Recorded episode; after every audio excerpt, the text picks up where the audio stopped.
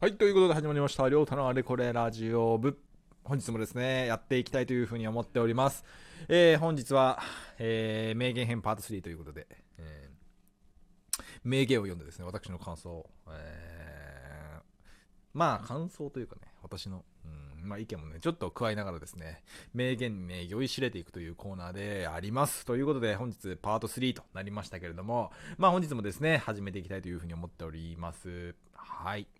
えー、本日の名言はですね、えー、僕が、えー、ウェブサイトから勝手にピックアップしたものをね、適当に選んでて、えー、はまあ、あのまあ、純不動ではないですけども、あのまあ、目についたものから読んでいってるので、まあ、あのしっかりね、聞いていただいて、え皆さんもね、えその、名言に酔いしれてほしいなというふうに思ってはいるんですが、えー、本日はですね、えー、本日はですね、とか、まあ、本日のね、一発目、えー、人生はロマン。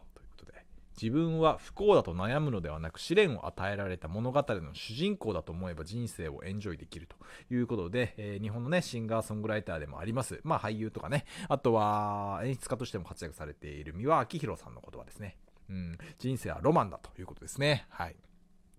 まあ確かにね、自分が主人公。まあ、ありね、えー、主人公としてですね、えー、しっかりと、なんていうんですかね、えー、それをね、えー、まあ不幸だと悩むのではなくてですね、試練を与えられた主人公だと思えば人生をエンジョイできるよと。やはりね、気持ちの持ち方だと思うんですよね。やはりね、えー、どうしてもね、あの、以前もありましたよね。まあ、運が悪いと思うのではなく、運がいいとね、思えばですね、えー、すべてね、いい方向に物語、物事はね、進んでいくというような名言があったような、なかったような、まあ、あったはずなんですけども、まあ、そういうね、えー、名言もあったよなということですよ。なので、やはりね、えー、まあ、そういう試練もしっかり、乗り越えてですね、えー、行けば、自分が、えー、主人公だね、やはりね、あの、どのようなアニメであったり、どのようなドラマでもあってもね、えー、ちょっと早口で話してるんですけどね、えー、聞き取れてるのかちょっと不安にはなってくるぐらいのスピードで話してはいますが、うん、まあしっかりとね、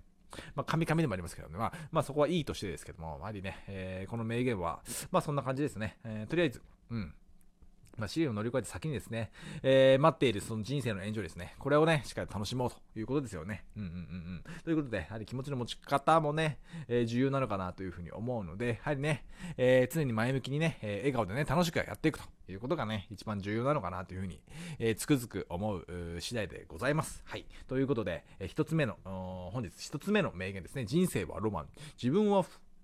不幸だと悩むのではなくてですね、え、もう一回今読みます。うんなんかあれですね、神々ですね。ということでもう一回読みますね。人生はロマン。自分は不幸だと悩むのではなく、試練を与えられた物語の主人公だと思えば、人生をエンジョイできる。ということで、えー、本日一発目の名言でした。はい、次行ってみましょう。ロシアの小説家、えー、ツルーゲネフの、えー、言葉になりますが、人間には不幸か貧乏か病気が必要だ。でないと人間はすぐに思い上がるということで、えー、そうですね。うん。人間にはね、不幸、もしくは貧乏、病気と何か試練がないとね、えすぐに思い上がるんだよということですよね。うん、うん、やはりね、え先ほどもありましたけれどもね、えー、まあその気持ちの持ちようという話はしましたけれども、まあ、何かね、つまずきがあって、それを乗り越えて先にね、えー、ていうのかな、人間として成長できるというか、え、まあ、壁に当たった瞬間がやはり人間として、なんていうんですかね、成長できる、うん。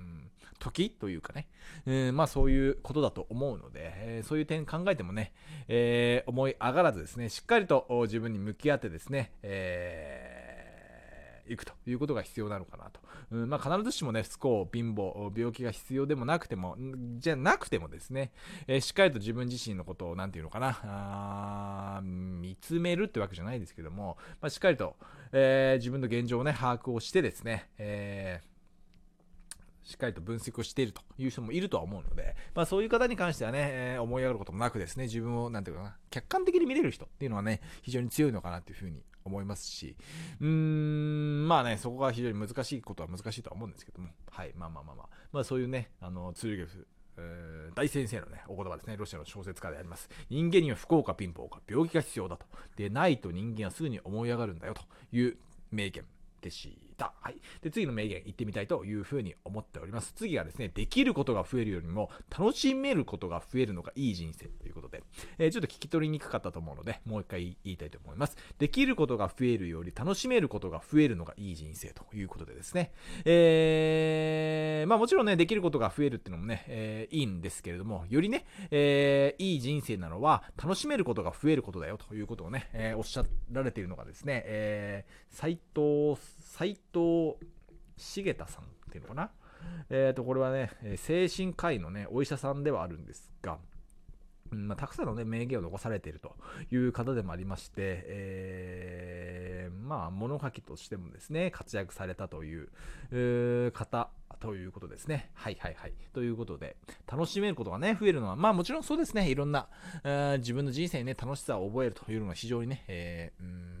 まあ、重要というかね、まあ、必要だと思いますね。はい。うん、どうしてもね、えー、その楽しいこと、まあ、なのでね、まあ、自分の人生常にね、楽しむってことは、ね、忘れてはいけないのかなと僕もね、思っておりますので、まあ、人生を楽しむということはね、常日頃自分、なんていうのかな、心に言い聞かせながらね、えー、まあ、何事もね、前向きにやっていくということが重要になるかなというふうに、うん、思います。やはりね、えー、何事も物の捉え方というか、えー、何事もね、運がいい、運がいい、運がいい、俺は運がいいんだということでね、前向きに前向きにね、生きていくということが、あなんていうのかな、常に、えー、そうしていくことがね、えー、うん、なんていうんですか。まあそんな感じですね。うん、そうしていくことが、やっていくということだと思うので、うん、まあ、そういう感じかな。うん、そういう感じ、そういう感じ。うん、なのでね、斎藤大先生のね、お言葉っていうのもね、まあ非常にね、うん、まずね、人生を楽しもうよということですね。なので自分がね、できることっていうんじゃなくて、まず楽しめること。これをね、探して、まあ、それをね、まあ、仕事にできるであったりとかね、まあ、趣味にしたりとか、まあ、いろいろな方法あるとは思うんですけども、まあ、あ楽しもうよということですよね。人生ね、楽しんだもん勝ちみたいなね、とこもありますので、まず楽しむというところだと思いますね。本当に、うん、楽しむことがね、重要なんでね。まあ、僕もね、今後、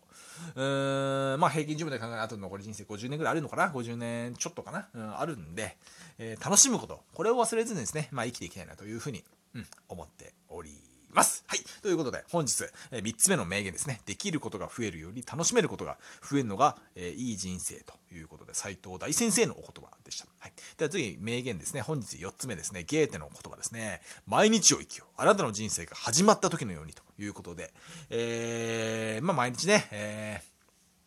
最近ね、私好きな言葉がありまして、えー、今日という日は人生で最も若い日というねえ、素晴らしい、うん、言葉があって、